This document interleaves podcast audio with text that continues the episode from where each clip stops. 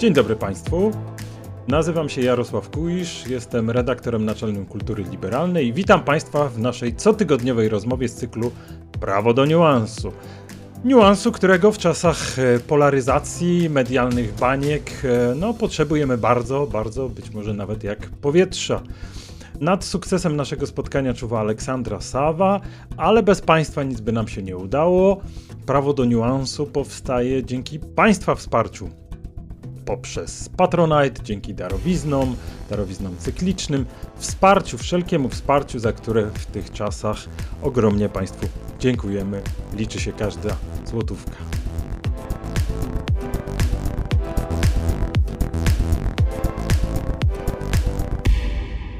Proszę Państwa, depresja współczesnego człowieka to jest wielki, wielki temat współczesnej literatury francuskiej.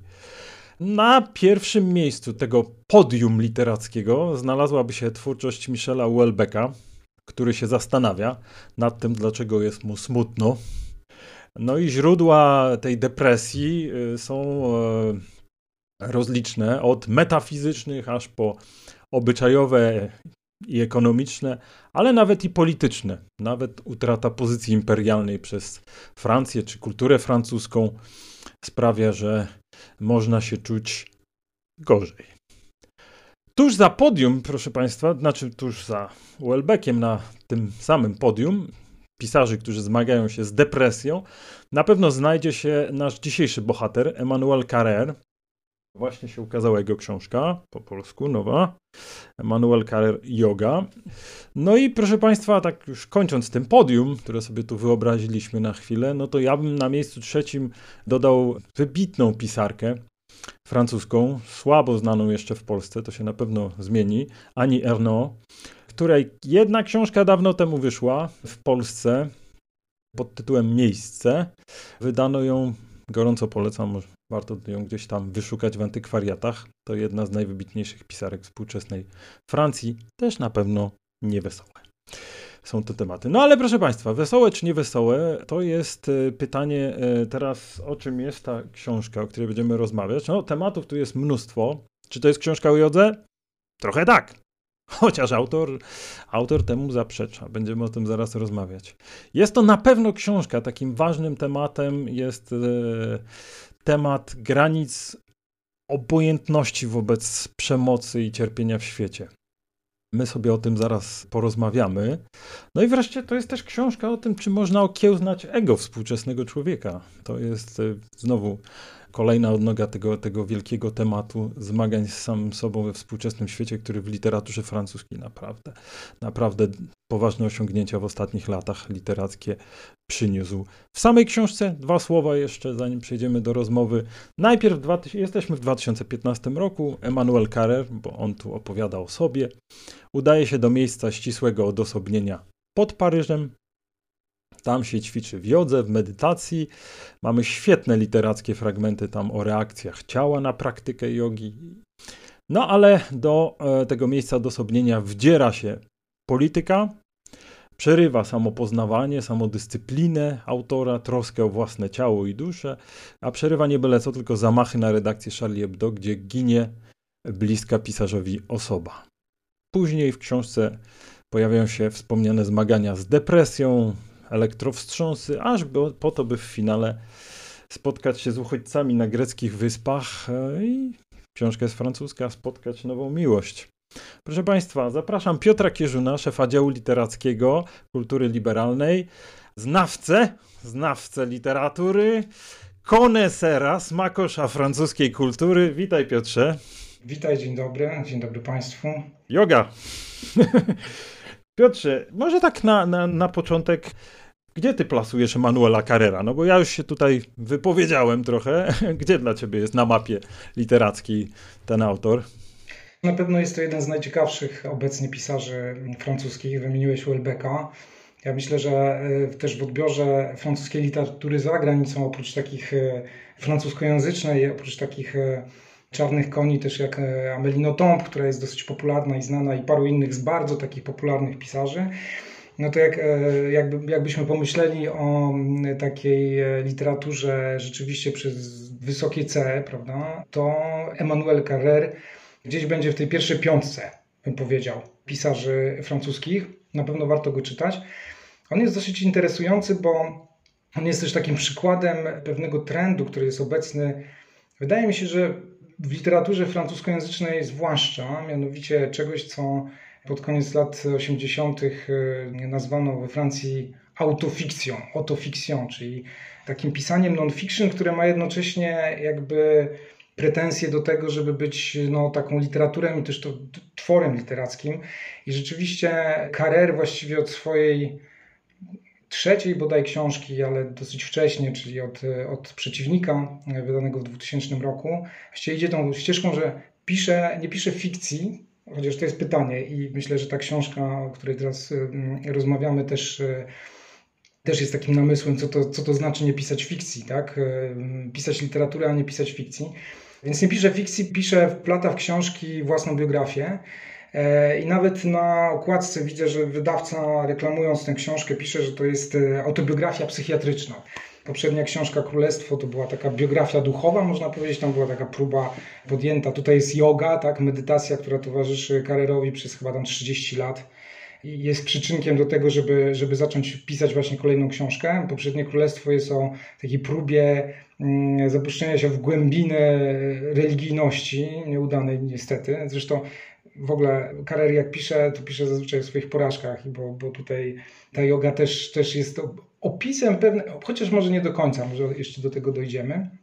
Więc to jest, to jest pisanie non-fiction, a jednocześnie jest takim pazurem literackim. I to jest dosyć, dosyć ciekawe, chociaż we Francji mam wrażenie, że czasami nadużywane tych, tych takich biografii beletryzowanych, jakiś taki niby powieści, ale właściwie reportaży e, jest sporo. E, to są oczywiście znakomite rzeczy, tak jak Carrer, tak jak, e, tak jak na przykład Patrick Deville, tak, który pisze takie niby reportaże z podróży, nazywając je powieściami, tak, roman, to jest trochę po francusku szersze, szersze słowo. Więc to jest taki rzeczywiście, jeżeli chodzi o depresję, brat bliźniak Welbecka, bo to jest osoba głęboko depresyjna, która się wprost w książkach do, do, do, tego przyznaje i to nie depresyjna, bo ją, e, nie wiem, jakaś konkretna rzecz przytłacza, tylko po prostu jest e, chora na chorobę zwaną depresją, czy też e, chorobą afektywną dwubiegunową. Tylko w przeciwieństwie do Welbecka, który zamienia to jednak w literaturę, tak, w fikcję, Karer pisze i mówi, będę szczery z tobą, czytelniku, pokażę ci swoje życie on, on idzie nawet dalej. To jest być może to takie sformułowanie, które w różnych e, formach, ale powraca przez całą książkę, że literatura ma służyć szczerości, że w gruncie rzeczy najważniejsze, że jeżeli mu się coś nie uda, jeżeli napisze coś, co będzie może słabsze, a może mocniejsze, albo może za mocne, ale najważniejsze dla niego jest to, żeby mógł potem powiedzieć, że pisał szczerze. I tak się zastanawiam nad tym, to, to, to aż rodzi takie pytanie, czy twoim zdaniem taki ekshibicjonizm jest receptą na dobrą literaturę? No bo to on, on naprawdę sobie nie żałuje. Zaraz może przeczytamy fragment. Wiesz co, odpowiedź moja jest krótka, bo ja się też dokładnie nad tym samym zastanawiałem bardzo długo i moja odpowiedź jest krótka Szczerość w literaturze nie jest e, możliwa. Taka szczerość, szczerość, że wywalamy, przepraszam za wyrażenie, miłoszowe wyrażenie bebechy, tak? pokazujemy wszystko i popatrz czytelniku, będę teraz z tobą szczery, tak jak nie wiem, w pamiętnikach egotysty Stendhal mówi, ma e, geniusz poezji umarł, narodził się geniusz podejrzeń, a ja teraz czytelniku będę szczery, opiszę te 10 lat mojego życia w Paryżu tak dokładnie jak to, zobacz mnie nie jest możliwa szczera, dobra, to, to jest prowokacyjne stwierdzenie, szczera, dobra literatura. I teraz tak, Karer pisze świetnie, to się świetnie czyta. W takim razie rodzi się pytanie, czy on jest tam szczery? Ja mam wielkie wątpliwości i to jest właśnie taka, ja mam taki problem z książkami tego typu jak, jak Carrer i z takimi e, autorami, które powiedzą, o, ja, ja pokażę wam wszystko, nie? Będę takim Janem Jakubem Rousseau też z wyznań, tak? Pokażę wam i też swoją nie tylko dobrą stronę, ale pokażę wam złą stronę, właśnie tą moją depresję, jaki byłem straszny, jak ja się zmagam z tym i to wszystko będzie szczerze podane na talerzu. I ja mam wrażenie, że on jednak cały czas że dobra literatura jest kreacją, dobra literatura jest wyborem tego, co chcemy pokazać. I ta książka, która na początku e, jest taką książką, ja myślałem, że ona będzie książką jak nowo wydana książka Michała Cichego, ja ją tu pokazuję, dosyta. To nie wiem, czy Państwo to czytali, czy nie, ale to jest e, książka też o medytacji. Bo Karer właściwie pisze tam, yoga to jest dla niego synonim, nie wiem, tai chi, medytacji, wszystkich praktyk, które mają prowadzić poprzez ćwiczenia, wyrównanie oddechu i jakieś prace nad sobą mają prowadzić do jakiejś równowagi. I Michał Cichy zaczyna tak, że e, tą książkę mówi: e, Słuchajcie, posłuchajcie mnie, to jest moja droga. Ja medytuję od już wielu lat, miałem też trudne bardzo momenty. Ja sobie poradziłem i, i powiem Wam, można być szczęśliwym, tylko trzeba robić to, to i to. I pisze nam taki trochę podręcznik, zresztą bardzo fajny, bo trochę bez zadęcia taki.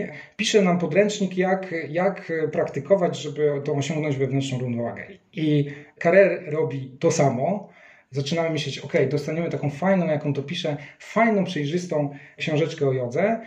I nagle dostajemy książkę o tym, czy w ogóle jesteśmy w stanie wyrazić swoje ja, czy, czy mm, jakąś taką próbę właśnie odpowiedzi sobie na to pytanie i wydaje mi się, że wydaje mi się, że, że, że odpowiedź jest taka, że, że zawsze to jest trochę gra na koniec. Ale to sprawia, że ja mam trochę problem z książkami Carrera, ale to o tym może za chwilę. To może, może żeby naszym czytelnikom przybliżyć, że co może autor ma na myśli, jak mówi o swojej szczerości. Ja mam wrażenie, że no przede wszystkim, jeżeli jest coś, czego nie wypadałoby napisać, to on to napisze. I to wtedy, wtedy jakby mniej chodzi o kreowanie szczerości, co rzeczywiście o to, że pisze coś, co może komuś sprawić realnie przykrość. Prawda? E, I e, my już powiedzieliśmy w dwóch słowach, o czym jest książka, prawda? Po tym udaniu się do miejsca odosobnienia pod Paryżem, żeby medytować, praktykować jogę i tak dalej. Nagle wdziera się polityka, terroryzm, prawda, zamachy na Charlie Hebdo i Carrer musi udać się, musi, no, wychodzi z tego miejsca odosobnienia, porzuca tę praktykę po to, żeby wdowa, wdowa, no tam nie było małżeństwa, ale w każdym razie partnerka osoby, która została zabita, zwraca się do niego z prośbą, żeby on wygłosił, prawda, pewne przemówienie pożegnalne. I on w książce pisze następujące zdania. Uwaga, kontekst jest właśnie taki, że, że jest żałoba, że zginęła bliska osoba, został poproszony o to, żeby, żeby wygłosić to pożegnalne przemówienie i Karer w książce pisze Muszę być uczciwy i jestem pewien, że zostanę zrozumiany. Poczułem olbrzymią ulgę, że to Bernard zginął w zamachu, a nie ktoś bardziej mi bliski, nie któreś z moich dzieci. No, ja nie wiem, niektórzy by się powstrzymali przed napisaniem czegoś takiego, a Carrer, jakby to powiedzieć, nie. Krótko mówiąc, y, wydaje mi się, że to jest jeszcze coś innego, czegoś ważnego, co, co poruszyłeś, tego kreowania szczerości, no że tu jest szczerość rozumiana w taki sposób, że no nie ma takich granic, których bym nie przekroczył, pisząc o tym, co pomyślałem, co poczułem, a oczywiście tą granicą jest wrażliwość drugiego człowieka i Karer pruje no bez żadnych zahamowań w stronę tego, że mam być szczery w swoich książkach. No dobrze, ale e, okej, okay, ale to ja powiem o zresztą dosyć głośnym skandalu, który każe powiedzieć sprawdzam i każe sobie zresztą zadać pytanie, czy jeżeli ktoś mówi będę tutaj szczery, to czy rzeczywiście jest szczery i czy to jest tak naprawdę do końca ważne w literaturze. No właśnie. Bo, bo, bo z książką Carrera, która zresztą świetnie się zaczęła sprzedać, ona w 2020, tak dobrze mówię, w zeszłym roku została wydana. Pierwszy miesiąc 170 tysięcy sprzedanych egzemplarzy, e, murowany kandydat do nagrody Goncourtów. Tam były te, zresztą a propos, a propos autofikcji, tak, były, były pewne kontrowersje związane z tym, czy w ogóle on może startować do tej nagrody, ponieważ w regulaminie terminie nagrody jest, że to ma być e, fikcja, tak? że to ma być dzieło fikcyjne. No i pytanie, czy, czy yoga jest dziełem fikcyjnym. No ale ostatecznie Ostatecznie to nie był naj, naj, największy punkt tego skandalu, mianowicie odezwała się była żona Emanuela Carrera, dziennikarka Helen Dewenck, która została tam w jakimś krótkim pasusie opisana, a w związku z tym, że ona przy, przy rozwodzie miała umowę pisemną spisaną z Karerem, że on nie będzie opowiadał o niej w swoich książkach, bo ona doskonale wiedziała, że wystąpiła w kilku, a w jednej była nawet główną postacią, wiedziała, że Karer żywi się właśnie historią własną. Czym to się wiąże? I, i, tak, i, i bliskich. No i wystąpiła, że absolutnie chce usunięcia tych, tych rzeczy i co więcej, powiedziała, on kłamie w niektórych pasusach. Niby to ma być takie szczere. On jedzie na wyspę Leros, którą tu wymieniłeś, grecką wyspę, gdzie, są, gdzie spotyka się z młodymi uchodźcami, tam jest takim trochę wolontariuszem. Świetny kawałek prozy y, w tej książce gdzie pisze o tych, o tych przybyszach z tej innej sfery kulturowej, z tymi problemami olbrzymimi, z jakimś takim niezwykłym współczuciem i wyczuciem. I ona mówi, Emanuel napisał, że był tam dwa miesiące i ta cała opowieść jest odwrócona. On tam nie był dwa miesiące, był kilka dni. No i wtedy się człowiek zaczyna zastanawiać, dobrze, no to no na ile też inne deklaracje jego w tej książce są, że tak... Ale on jest roztrzepany, zapomniał, może się pomylił. Nie, nie, ja, ja absolutnie myślę, że to jest e, po prostu e, właściwość, e, właściwość procesu literackiego. Przypominam sobie kiedyś taką opowieść mojej znajomej, której e, partner jest reportażystą w polskim, nie powiem, który nie to. I ona raz z nim pojechała na taki wyjazd, z którego on potem tworzył reportaż. I mówi mi tak, Piotr, ja potem to przeczytałem, to w ogóle tak nie było. To w ogóle zupełnie inaczej wyglądało. To w ogóle jakieś, to wszystko jest ubarwione. To w ogóle nie tak. To jest jakiś... Tylko pytanie, czy to jest ważne, tak? No właśnie, a co ty byś odpowiedział właśnie? Ważne nie, czy ja, nie ważne? Ja po prostu nie lubię ludzi, którzy mówią, mówią, dobra, piszę autobiografię i niech oni już przestaną mówić o sobie. Znaczy w tym sensie, że o sobie, w sensie nie, oczywiście autobiografii muszą opowiedzieć swój życiorys, ale niech oni się nie, nie, zastrzegają co chwilę. Ja będę taki szczery, ja tutaj będę e, coś tam mówił. Znaczy dla mnie to jest bardzo denerwujące w tej książce Carrera i przyznam, i to jest e, taka poważna deklaracja, że jeżeli następna książka będzie w tym duchu pisana, to ja nie wiem, czy ja z taką aż przyjemnością ją przeczytam. Wolę już, e, e, po prostu wolę ludzi, którzy mówią, dobra, to jest, e, opowiem Ci swoje życie, koniec, kropka i nie będę się już zastanawiał, czy ta opowieść jest taka szczera, czy nie jest szczera. Mam jakiś kredyt zaufania do, do, do autora i tyle. Więc to jakieś takie mizdrzenie się trochę Carrera mi przeszkadza. Prawnicy mawiają, to może być dla, dla osób piszących ciekawa wskazówka, kłamie jak naoczny świadek. Więc to nakazuje pewną ostrożność. Tu jest taki bardzo ważny temat w tej książce i wydaje mi się, że on, on wręcz, on jest wręcz, mam wrażenie, najważniejszym chyba powodem, dla którego ta w ogóle książka ma swoje pęknięcia, ona się tak rozłamuje, ale też chyba była powodem, dla którego powstała i, i chyba to będzie moje pytanie, czy, czy ty uważasz, że on w ogóle odpowiedział na to pytanie? Mam wrażenie, że zamarkował tylko, że odpowiada, a pytanie jest bardzo poważne. Różni ludzie udają się do tych swoich ośrodków odosobnień, ćwiczą jogę, medytację, nie wiem, e, modlitwę. Tu wszystko jedno, bo Karer także miał, miał za sobą ten epizod gorliwego mm, nawrócenia się na katolicyzm. Oddają się temu, co ma uzdrowić ich e, duszę i ciało, to też jego sformułowanie, i oddają się z wielkim zapałem. A w świecie jednocześnie dzieją się różne rzeczy. Mówiliśmy o tym, że w 2015 roku mają miejsce zamachy i pytanie jest takie, czy przerwać tę praktykę jogi. Czy to są tak ważne rzeczy, że, żeby pójść i wygłaszać przemówienia na pogrzebie? Ale to nie jest jedyny fragment. To inny fragment, w którym Karer wraca do tego motywu, to jest fragment, w którym wspomina, że był na miejscu, kiedy y, tysiące ofiar pochłonęło tsunami. Kilka lat temu to było takie głośne wydarzenie. I tam także. 2004 rok. Mhm. I także wspomina, że e, w miejscu turystycznym, w którym przebywał, e, znajdowali się e, osoby, które tam ćwiczyły jakąś kolejną wersję jogi. I w ogóle nie zainteresowały się tym, że ludzie zginęli tysiącami, nie pomagali w niczym, byli zajęci swoim ciałem i duszą. I wreszcie trzeci, trzeci wydaje mi się, to jest tak nie, nie powiedziane wprost, ale taki trzeci moment, kiedy wdziera się rzeczywistość, to jest ta rzeczywistość z uchodźcami na końcu. To jest ewidentnie coś takiego, że wytrąca Carrera z tej jego zanurzenia w depresji, nie jodze, ale w depresji, w tym, że, w, tym, w tym walce ze swoim ego, kiedy widzi, że jest nieszczęście innych ludzi po raz kolejny, w kolejnej odsłonie i on wybiera stawianie czoła temu, temu ale jednocześnie ten problem cały czas się, cały czas się y, jakby przewija przez całą książkę. Czy to troska o swoje ciało i o swoją duszę dotyka takiej granicy, w której trzeba powiedzieć stop, zostawiam to, idę, nie wiem, no właśnie, idę, nie idę? Jak, jak ty odbierasz te jego odpowiedzi na to pytanie, które jest chyba naj, być może najważniejszym pytaniem tej książki? Tak, tak. To znaczy, to jest jakby. Yy, tak, to jest pytanie, czy yy, walka ze swoim ego nie jest zbyt egotystyczna, albo egoistyczna, albo egocentryczna, tak? Bo to. W dobrej tradycji tak, stądalowskiej, prawda?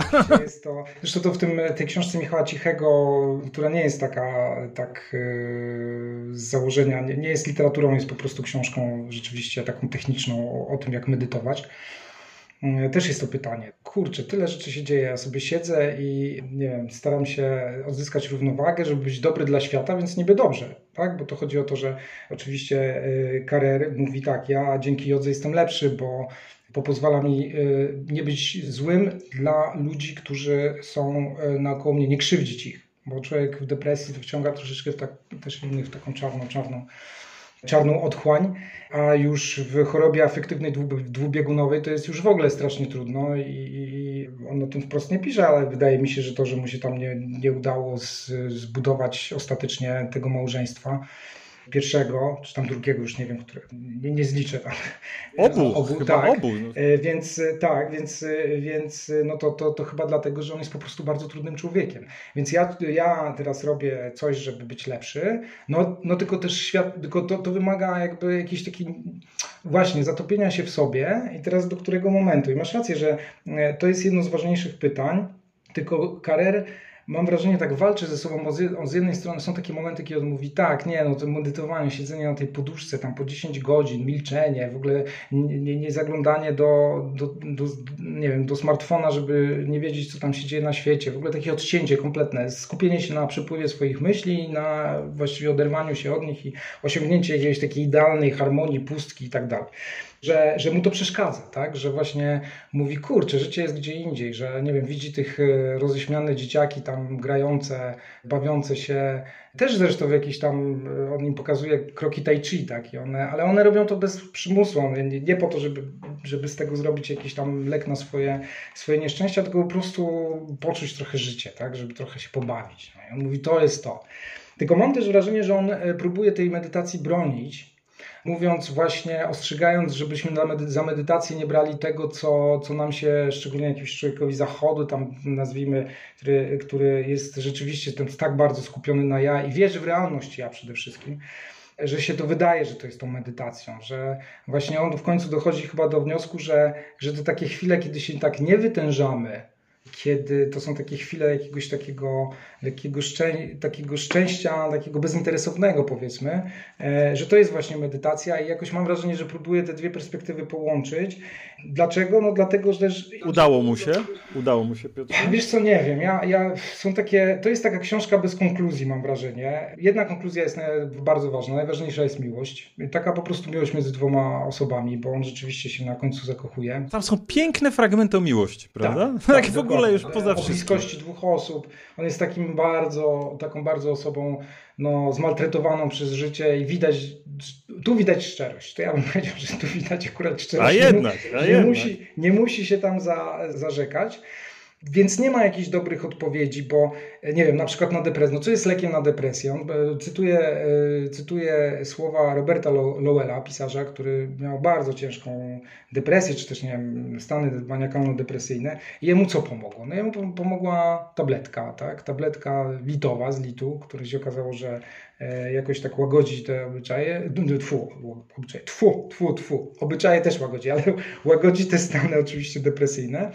I, I Lowell pisze, kurczę, te kilkadziesiąt tam lat, dwadzieścia chyba lat takiego piekła, które ja przeżywałem, to tylko chodziło o to, że to brakowało jednego składnika w mózgu, który ja sobie w tabletce podaję. Rzeczywiście jest mi lepiej, nie? Więc pytanie, czy yoga na to pomaga? Mi się wydaje, że, że, że chodzi o to, żeby podejmować, podejmować próby, ale rzeczywiście jest tak, że, że jest problem między tym, co wewnątrz, z takim zaangażowaniem wewnętrznym, a zaangażowaniem e, zewnętrznym i on to doskonale widzi i, I, myślę, że ci, którzy medytują, czy właśnie jakieś tak, taką jogę uprawiają, to też, jeżeli rzeczywiście to poważnie robią, to też widzą, że to nie jest takie łatwe. Ja tylko przypomnę, że rozmawiamy o książce Manuela Carrera Yoga i yy, no tak, ale, ale widzisz, ja tak sobie, sobie czytając tę książkę, tak sobie e, zdałem sprawę, że on, on tam idzie trochę dalej niż, niż tylko stwierdzenie, że to jest walka z depresją, bo on, przepraszam za słowo, epistemologicznie odnosi się do tego, do tego pytania, czy zanurzanie się w siebie, on tam jest taka ładna scena, kiedy w hangarze, prawda, chyba 120 osób jednocześnie zanurza się w siebie i on nie jest w stanie nie zauważyć jakiejś takiej e, groteskowej e, wymiaru tego, tej sceny, kiedy tłum ludzi próbuje się zanurzyć w sobie, jednocześnie sam to robiąc, prawda, i, i oddając się tym medytacjom, ale on zadaje takie pytanie, o kwestię poznawania świata i zdobywania wiedzy, którą potem jako pisarz miałby się podzielić z tym światem, tak? Czy, y, czy medytowanie i to odbywanie drogi do wnętrza to jest jakby jedno bardzo ważne dla współczesnego człowieka, który, który w ten sposób próbuje sobie poradzić z wieloma problemami, może za chwilę jeszcze o tym, o tym dwa słowa powiemy, ale on mówi i odwołuje się nie do byle kogo, tylko George'a Orwella. W pewnym momencie mówi, no dobra, ale Orwell zamiast praktykować jogę, ruszał w teren, poznać rodziny robotnicze, tak, droga na, na Mall of Wigan, prawda, e, ruszał na wojnę domową w Hiszpanii i jego książki, to bardzo chyba ważne jest dla Carrera, są cięższe niż różne, i to jest takie bardzo ciekawe pytanie, które tam przemyka w tej książce. Jest mnóstwo jakichś poradników o tym, jak tutaj by się lepiej czuć rano, w środku dnia i wieczorem, a on mówi, kurczę, biorę tego Orwella do ręki, to ma taki ciężar, a ten facet zdobywał wiedzę o świecie w inny sposób. Tak, zresztą to widać u Carrera samego nie? w tej książce. To znaczy, że ta książka, mięsem tej książki nie, jest, e, nie są te. E, no nie tylko, bo on to zresztą to naprawdę dobrze włada piórem i to świetnie robi. I nawet świetnie, nie? Wydawałoby się nudne sesje medytacyjne potrafi zamienić w dobrą, w dobrą, w dobrą prozę ale mięsem tej książki jednak są spotkania z ludźmi. Jednak to, to, to nie jest siedzenie w tym odosobnionym ośrodku, w którym tam ludzie medytują vipassane, tak? czyli jakiś taki, jak, jak taki roller coaster tak? E, medytacyjny, że już tam do nikogo się nie odzywasz i tak dalej tylko spotkania, jakieś wspomnienia z przeszłości, jakieś rzeczy, które, które jakieś wydarzenia, jakieś anegdoty, tam jest dużo przecież takich zabawnych dosyć, e, takich anegdotycznych kawałków, które z medytacją nie, ma, nie mają wiele, wiele wspólnego, więc, e, więc absolutnie masz rację. Pytanie tylko, bo jeżeli, on, e, jeżeli ta książka też ma taki wymiar terapeutyczny, autoterapeutyczny dla Carrera, to pytanie, czy ta osoba, która nie idzie w teren, to nie powinna jednak mocno być sama osadzona w sobie, tak? Nie wiem, może Orwell był bardziej osadzony w sobie od Carrera. Tam jest taki moment, kiedy on postanawia, że jest w bardzo ciężkiej depresji bardzo ciężkiej depresji i myśli, kurczę, co tu zrobić? Myśli, o dobra, to dostałem propozycję zrobienia reportażu w Iraku o e, tam Koranie pisanym krwią Saddama Husajna. Proszę bardzo. Świetny temat, może pojadę tam w ogóle niebezpiecznie jest, zapomnę o tych swoich problemach, właśnie wciągnie mnie świat. I się to nie udaje. To znaczy on, on doskonale wie, bo po, po co on tam jedzie? On, on, on w sumie nie jedzie po to, żeby opisywać Irakijczyków, tylko on chce tam pojechać, żeby siebie wyleczyć, czyli jakby znowu egotycznie, tak? Albo, a może nawet umrzeć. On tam pisze, on ma już takie myśli, że mówi, Boże, może mnie tam wysadzą w samochodzie po łapce, będzie super. E, w końcu e, nie trafia do Iraku, tylko trafia do szpitala świętej Anny na, e, ma robioną po prostu rażenie prądem, to faradyzacja się kiedyś nazywało, tak? Gdzie go już naprawdę takim... Elektrowstrząsy są tam. Tak? Czyli naprawdę już takie środki ostateczne. I pytanie, czy, czy na, na ile ty możesz się zaangażować w świat, jeżeli ty nie jesteś uporządkowany. I może dla, dla tych osób jest ta, mm, jest ta medytacja. Ale rzeczywiście to jest, to jest, to jest problem. Ja, ja tak anegdotycznie teraz powiem, jak kiedyś byłem na takiej sesji medytacyjnej, jak byłem młody. No to jestem młody oczywiście, ale wtedy byłem bardzo młody. I, e, I byłem na sesji medytacyjnej e, w takiej buddyjskiej, ja nie jestem buddystą, ale pojechałem, prowadzonej przez ojca Jana Berezę w klasztorze benedyktynów e, w Lubiniu, w województwie wielkopolskim. Trochę nie wiedziałem, na co tam jadę tak naprawdę, bo to jakieś było takie, a to tam ze znajomymi. Jeszcze Carrera nie czytałeś. Tak, pojedziemy ze znajomymi. No i tam było rzeczywiście to siedzenie na tych poduszkach, e, tam strasznie mnie bolały wszystkie tam kości, w ogóle nie mogłem się skupić, w ogóle oczywiście żadnych tam medytacji nie było, tylko myślałem o wszystkim, e, robiłem plany na następny tydzień i tak dalej, jakoś tak, no nie wszedłem w to, chociaż z wielką, trochę jak Carrer, który też się przyznaje do tego, że poszedł tak naprawdę chciał napisać o jodze, więc poszedł tam niby medytować, ale na to vipassany, ale tak naprawdę trochę reportaż robił, więc ja też, też się rozglądałem. I potem pamiętam taką rozmowę w kuchni takiego, takiej osoby, która bardzo długo medytowała tam byli różni ludzie, i katolicy, i niekatolicy, i buddyści i tak dalej. Jedzenie robili Hare Krishnowcy. Bardzo ciekawa, ciekawe doświadczenie. Może napiszesz o tym, Piotr. Może kiedyś napiszę. I e, ktoś spytał ojca, ojca Berezu, mówi, kurczę, ojcze, to mnie, mnie to w ogóle, to medytowanie mnie to wyjaławia intelektualnie. No. Wyjaławia mnie intelektualnie. I ja tak sobie myślałem, i, i to, to rzeczywiście był problem dla tego człowieka, no bo siedzisz, oczyszczasz ten umysł, robisz taką sobie pustkę. No właśnie chodzi o to, żeby nie naładować głowy tymi wszystkimi myślami, tylko właśnie ją wyczyścić, jakby dać tym myślom tam gdzieś płynąć i tak dalej. No i widać, że to też była, był problem. I też jest chyba problem właśnie, czy pisarz może w ogóle medytować, tak jak, czy nie, pisa, pisanie może jest medytacją? No nie, no właśnie jest jakiś natłok myśli, ty musisz to ubrać, skonstruować. Niby kariery, kariery tam są takie momenty, kiedy, bo on bardzo dużo pisze o procesie pisania, tak? To jest taka książka też o pisaniu, pisaniu y, książek. Jak to francuski, Jak to francuski pisarz. pisarz. Więc to jest taka autotematyczna książka i ona e, i on tam właśnie się zastanawia, czym jest dla niego pisanie, że to są takie momenty, kiedy on tam, to trochę jak pływanie, że tam zapomina siebie, jak da się tym, tym, tym słowom tam nieść i tak dalej, no ale to jest jednak. Dowartościowuje tak, się, tak, prawda? Tak, ale to jest jednak, no jakby chciał tak siedzieć tak, yy, znaczy czy pisanie to, to jest ta nirwana, to, to jest to właśnie to szczęście, gdzie jest, masz to niedziałanie, to wschodnie niedziałanie? To jest wielkie też pytanie tej książki, na które Karer mam wrażenie aż tak jasnej odpowiedzi nie daje. I dlatego jest dobrym pisarzem, jednak, bo, bo jakby tam dawał przepisy, to, mm, to było ciężko. No, ale, ale naszym, naszym tematem takim wiodącym, i chciałbym do niego tu, tu wrócić jeszcze na chwilę, no to jest pytanie, skąd te jego depresje się biorą. I trzeba sobie powiedzieć, że no to jest ten wielki temat literatury francuskiej w ostatnich latach. Na pewno. To są raczej pesymiści, którzy są wielkimi, wielkimi pisarzami w tej chwili we Francji. I on mówi wprost, że y, kiedy ma do wyboru optymizm i pesymizm, to przy wszystkich założeniach filozoficznych dotyczących optymizmu, tam cytuję niczego, prawda, i, i, i, inne, inne jakieś e, teksty literackie przywołuje, żeby pokazać, że jednak jest wartość poznawcza w optymizmie, to ostatecznie stwierdza, a, ale jak biorę tego Dostojewskiego, to dopiero, to dopiero jest jazda. Ale mówi, że, że właśnie poprzez zło, to wydaje mi się, tam próbuje powiedzieć, że poprzez zło lepiej poznajemy świat, poprzez e, tę triadę w pewnym momencie Mówi o triadzie, która prowadzi do kłamstwa. To jest strach, wstyd i nienawiść. I ta triada, strach, wstyd i nienawiść, prowadzi ludzi do kłamstwa. Takiego kłamstwa, które znamy z tej jego wybitnej, i tu bez żadnego tam dwóch zdań, niestety mam tylko francuskie wydanie, książki Przeciwnik Emanuela Carrera. To jest, proszę Państwa, wybitne dzieło. Jeżeli chcieliby Państwo od czegoś zacząć e, swoje spotkanie z Emanuelem Carrerem, to zdecydowanie przeciwnika Państwu polecam. O tym, jak mm, jeden pan kłamał przez no, chyba 20 lat sobie i swojej rodzinie, aż to się skończyło w ten sposób, że tę rodzinę wymordował. I jest to opowieść e, oparta na prawdziwej historii. Więc Emmanuel Carrer, który jest człowiekiem namiętnym, e, jak we wszystkich swoich lepszych książkach, zanurza się, no tak, głowa, nogi, wszystko i w związku z tym oczywiście zaprzyjaźnił się z mordercą, jak żeby inaczej. E, jeśli chodzi o, o, książkę o jego zanurzeniu się w katolicyzm, no to tam, proszę Państwa, mają w książce Królestwo, także polecam. Absolutnie. Wybitne pierwsze 100 stron to, to po prostu się połyka. Jest to, jest to fenomenalna książka o tym, jak on się rozlicza ze, swoim, ze swoją nadgorliwością w wierze.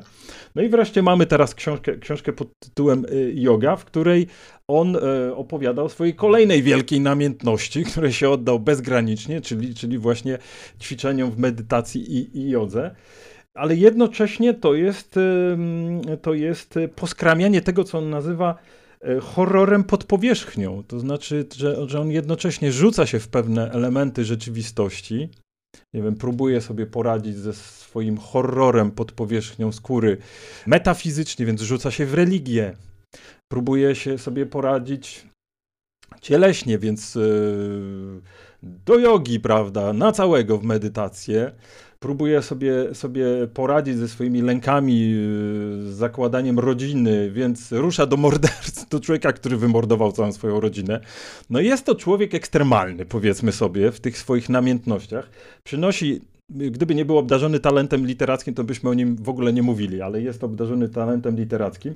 I tu jest, proszę Państwa, niesamowity fragment. Piotrze, jeżeli jeszcze pozwolisz na, na, na, na sekundę, to bym przeczytał fragment, którym on opowiada o fragmencie, e, który przeczytał w Liberation z kroniki obyczajowej, który zapamiętał do końca życia.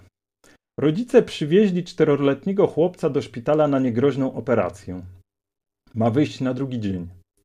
Jednak anestezjolog popełnia błąd i chłopczyk pomimo wielotygodniowych rozpaczliwych zabiegów pozostaje głuchy, niemy, niewidomy i sparaliżowany. Nieodwracalnie, definitywnie. Gdy to przeczytałem, zatkało mnie z przerażenia. Nic nigdy nie sprawiło mi też większego bólu. Nie byłem w stanie myśleć o niczym innym, tylko o chwili, w której ten chłopczyk się przebudził. O tym, jak odzyskał świadomość w ciemności. Najpierw, zaniepokojony, ale tak jak się bywa zaniepokojonym, gdy wiadomo, że ten niepokój się skończy. Rodzice na pewno są blisko, zapalą światło, coś powiedzą, ale nic nie nadchodzi. Nie ma światła, nie ma dźwięków. Chłopiec próbuje się poruszyć, ale nie jest w stanie. Chce krzyczeć, ale nie słyszy sam siebie. Może czuje, jak ktoś go dotyka, jak otwiera mu usta, żeby go nakarmić. Może jest karmiony przez kroplówkę. Artykuł tego nie uściśla. Jego rodzice i personel szpitala stoją przy łóżku, załamani przerażeni, ale on tego nie wie. Nie można się z nim porozumieć, dotrzeć do niego, nie jest w śpiączce. Wiadomo, że jest świadomy, że za tą woskowo bladą, ściągniętą twarzą, za niewidzącymi źrenicami tkwi zamurowany chłopczyk, który bezgłośnie wrzeszczy z przerażenia. Nikt nie może wyjaśnić mu jego sytuacji. Zresztą, kto zdobyłby się na odwagę? Nikt nie może wyobrazić sobie, co dzieje się wewnątrz jego świadomości. Jak opowiada sobie to, co mu się przydarzyło. Nie ma na to słów. Ja ich nie mam. Ja, tak wygadany, nie mam żadnej możliwości, by wyrazić, czego dotyka we mnie ta straszliwa historia. Ale dotyka czegoś, co jest gdzieś w głębi mnie. Czegoś, co samo jest głębią mojej własnej historii, co sprawia, że dla mnie najwyższą rzeczywistością, najgłębszym dnem, ostatnim słowem wszechrzeczy nie jest ta przestrzeń niezbywalnej radości, ku której zdążają moje książki, lecz absolutny koszmar, nienazwane przerażenie czteroletniego chłopczyka, który odzyskuje świadomość w wiecznej ciemności. Ja mam wrażenie, że to jest przykład takiego nadużycia, o którym ty mówiłeś. To znaczy, że jest straszliwa historia, którą Karer potrafi opisać, no jak Państwo słyszeli, prawda? To wielki talent. Natomiast on musi doczepić siebie to jest po prostu coś takiego, że nie wytrzyma, porówna straszliwą historię ze swoją, ze swoją e, depresją. No i, i, wtedy, i wtedy wraca ten, to pytanie o, ten, o te źródła tego horroru, który opis, opisuje Uelbeck, który opisuje Carrer, który y, opisuje Annie Ernaux. On, on jest na wielu poziomach. Dlatego ci pisarze mogą rezonować poza Francją, prawda? Ja myślę, że on, on, on y, rzeczywiście cały czas siebie do, doczepia i... Bo te, trochę te, te opowieści, które on tam snuje, no, takie opowieści na przykład, y, no jak teraz przywołałeś, ale tam jest masy takich y, przejmujących y, opowieści chociażby o tych uchodźcach, młodych chłopakach, którzy no, jakieś niewyobrażalne, niewyobrażalne rzeczy przeżywają w czasie drogi z Afganistanu na tą wyspę grecką po drodze. To są jakieś straszne rzeczy, tam umierają ludzie. Bo to są rzeczy, to są nieszczęścia, które, które on na początku tej książki za Freudem, chyba za Freudem, mam nadzieję, że nie oszukuje, E, nazywa tymi nieszczęściami zewnętrznymi. Znaczy los przynosi ci te nieszczęścia z zewnątrz, uderza cię, kopie, po prostu taka, takie, taka jest kondycja ludzka, że dostajesz po prostu w nos w takim momencie, że ty nie możesz, e, no nie możesz tego uniknąć, musisz się z tym zmierzyć, tak? E, wybucha wojna, no to jakby wszystkie te zewnętrzne, nie wiem, tsunami przychodzi i ci porywa, nie zabija pół rodziny, tak? I tak dalej. A on mówi, że tak naprawdę, e, właściwie chyba ta książka jest o innym nieszczęściu, o tym nieszczęściu neurotycznym, czyli że ty masz właściwie wszelkie przesłanki do tego, żeby być człowiekiem szczęśliwym. Masz żonę, dobrze zarabiasz, jesteś znanym pisarzem, tworzysz, robisz to, co robisz. E, on to wszystko wymienia, że, że to są świetne rzeczy.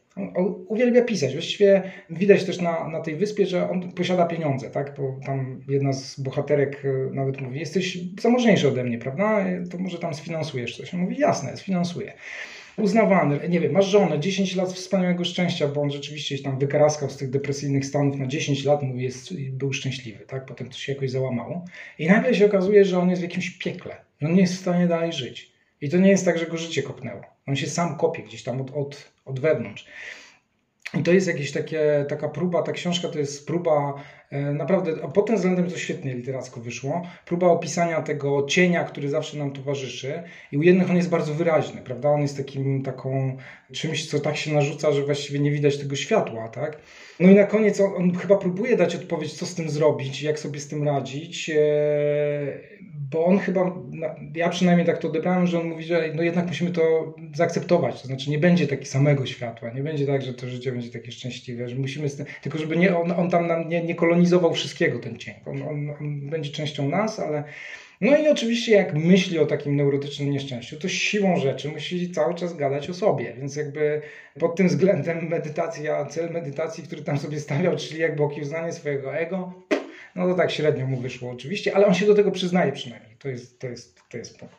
To, to prawda. Ja, musimy niestety, dodam, zmierzać do końca, Piotrze, ale, ale powiem, powiem tak, że tu trzeba zawsze dodać, że takie miałem wrażenie, że to jest y, dodatek do książki Królestwo. To znaczy on opowiadał już o tym, że próbował sobie poradzić z depresją poprzez skok w katolicyzm i jeżeli Państwo nie znają, książka Królestwo gorąco polecam, bo jest równie fascynująca przygoda o tym, jak e, w gruncie rzeczy Emmanuel Carrer opowiada o tym, że pocieszenia, którego mu nie dała religia, tak? Y, tu jest książka o tym, że pocieszenie, tak, także są granice pocieszenia, które może dać yoga, czy, czy tego typu praktyki, które próbują, które są jakimś inny, innym sposobem okiełznania swojego, swojego ego. Pytanie, co będzie trzecie, nie? Takie jeszcze. Czy będzie sobie z czym, czymś próbował dać radę? To może jednak przeczytam tą następną książkę. No wiesz, liter, literatura jest, prawda? On, on cały czas mówi, że jednak literatura go, go ratuje w tym wszystkim czyli odsyła do tego, co jest tak wspaniałe w tym, w tej jednak kulturze francuskiej, czyli ta taka kaskadowość, znaczy on wie, że jest w szeregu pokoleń, prawda, wybitnych pisarzy i że ma do czego aspirować. Wie też, że ta jego własna kultura, jeżeli się bardzo postara, go doceni i będzie o nim mówić. To jest coś bardzo pięknego w kulturze francuskiej, że nawet jeśli tu i teraz trwają jakieś nienawiści pisarskie, że on zazdrościł Welbeckowi, pisze o tym w książce Yoga, to, to mimo wszystko jest jakiś panteon literacki, do którego się potem wraca po 50, 100 latach i tak dalej, że to w pewnym sensie jest taki świecki sens w tej pracy e, pisarskiej. Mnie zaciekawiło to, że on trafia do szpitala psychiatrycznego i nie wiem, czy zwróciłeś uwagę, tak już kończąc, ale nie mogę się powstrzymać, szpitale psychiatryczne, które w Grecji są zamieniane na ośrodki dla uchodźców. To jest niesamowite zestawienie. On przecież wydobył się ze szpitala, prawda, opowiada o elektrowstrząsach, trafia na granicę Unii Europejskiej i tam stwierdza, że o, a tam szpitale psychiatryczne dawne zamieniono w ośrodki dla uchodźców. No, ta rzeczywistość dobija się, dobija się i jeśli, jeśli mielibyśmy mówić o uczciwości Carrera, no to on, on jednak pisze o tym, tak? Nie pudruje, nie, nie, nie, nie stara się nas tutaj zwabić. Polecamy Piotrze książkę? Tak, tak, zdecydowanie polecamy. Świetne jeszcze tłumaczenie. Dodam e, Magdaleny Kamińskiej-Moriżą, ale to jest tak, że e, teraz to jest modne, żeby mówić, a świetne tłumaczenie, że tam doceniamy tłumaczy, ale naprawdę, to jest, ja jestem szczery, szczery bardziej niż Emmanuel Carrer. E, naprawdę świetnie sobie poradziła, bo też wydaje mi się, że łatwo było tę książkę zepsuć, a to jest naprawdę się też po polsku bardzo dobrze czyta. To prawda, to prawda. Jeżeli chcą Państwo wziąć do, w swoje dłonie książkę, którą naprawdę się czyta dobrze i jest to książka współczesna, to polecamy gorąco. Dziękuję Ci Piotrze za rozmowę. Dziękuję bardzo, dziękuję Państwu.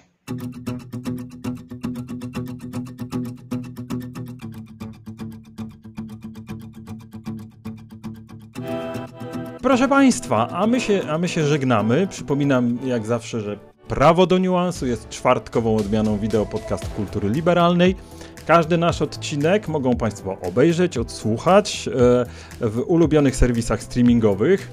Tam już mamy całą masę audycji, które Państwu gorąco polecam. Ostatnia rozmowa z Andrzejem Friszke którą poświęciliśmy na pisanie, pisanie e, historii w III Rzeczpospolitej. Cieszy się powodzeniem, więc e, gorąco Państwu jeszcze raz polecam tę naszą ostatnią rozmowę. No i oczywiście zapraszamy na naszą stronę www.kulturaliberalna.pl. Proszę czytać e, znakomite eseje o polityce, książkach, kulturze audiowizualnej. To wszystko dla Państwa, za to, że nas słuchacie, oglądacie i wspieracie finansowo i dobrym słowem. Dziękuję za to w imieniu Zespołu Kultury Liberalnej i do zobaczenia w następny czwartek. Dziękuję pięknie.